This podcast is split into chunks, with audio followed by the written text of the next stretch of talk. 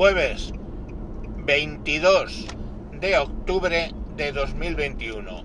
Me encuentro, me encuentro a petición popular comentando el fallo del premio Planeta de este año a favor de Carmen Mola, que resultó ser el seudónimo utilizado por tres escritores españoles.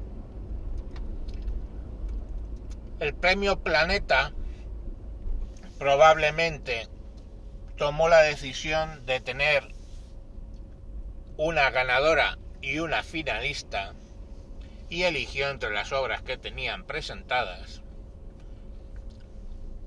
Pero resultó que la ganadora, Carmen Mola, era un seudónimo de un grupo de escritores varones que habían utilizado ese seudónimo para escribir novelas de cierto éxito, novelas negras. Automáticamente las feministas han saltado a quejarse eh, pues bueno, de la utilización que han hecho, del abuso que supone hacerse pasar por mujer. Pero claro, todo esto se cae bastante. Actuaciones que han tomado.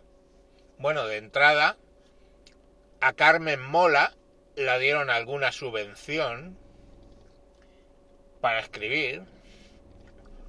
De entrada, Carmen Mola estaba en bibliotecas y eh, librerías dedicadas a escritoras.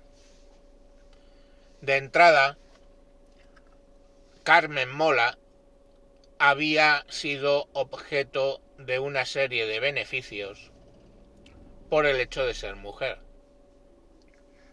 Al evidenciarse que no era mujer, pues bueno, se ha visto la realidad, que es que si eres mujer últimamente tienes acceso a beneficios, a pagas, tienes acceso a poner tu libro o tu obra en sitios que están vedados para los varones.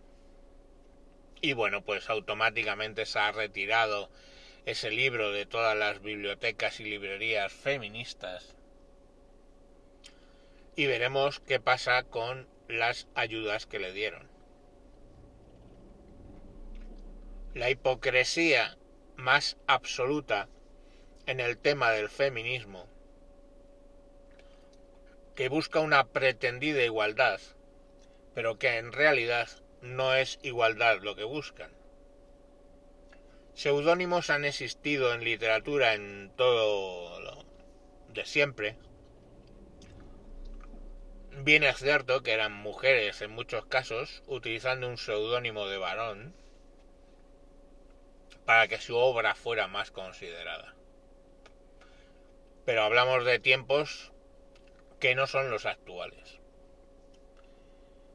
En los tiempos actuales a una mujer no se la discrimina por el hecho de ser mujer a la hora de publicar libros, como de hecho se ha evidenciado con el caso de Carmen Mola.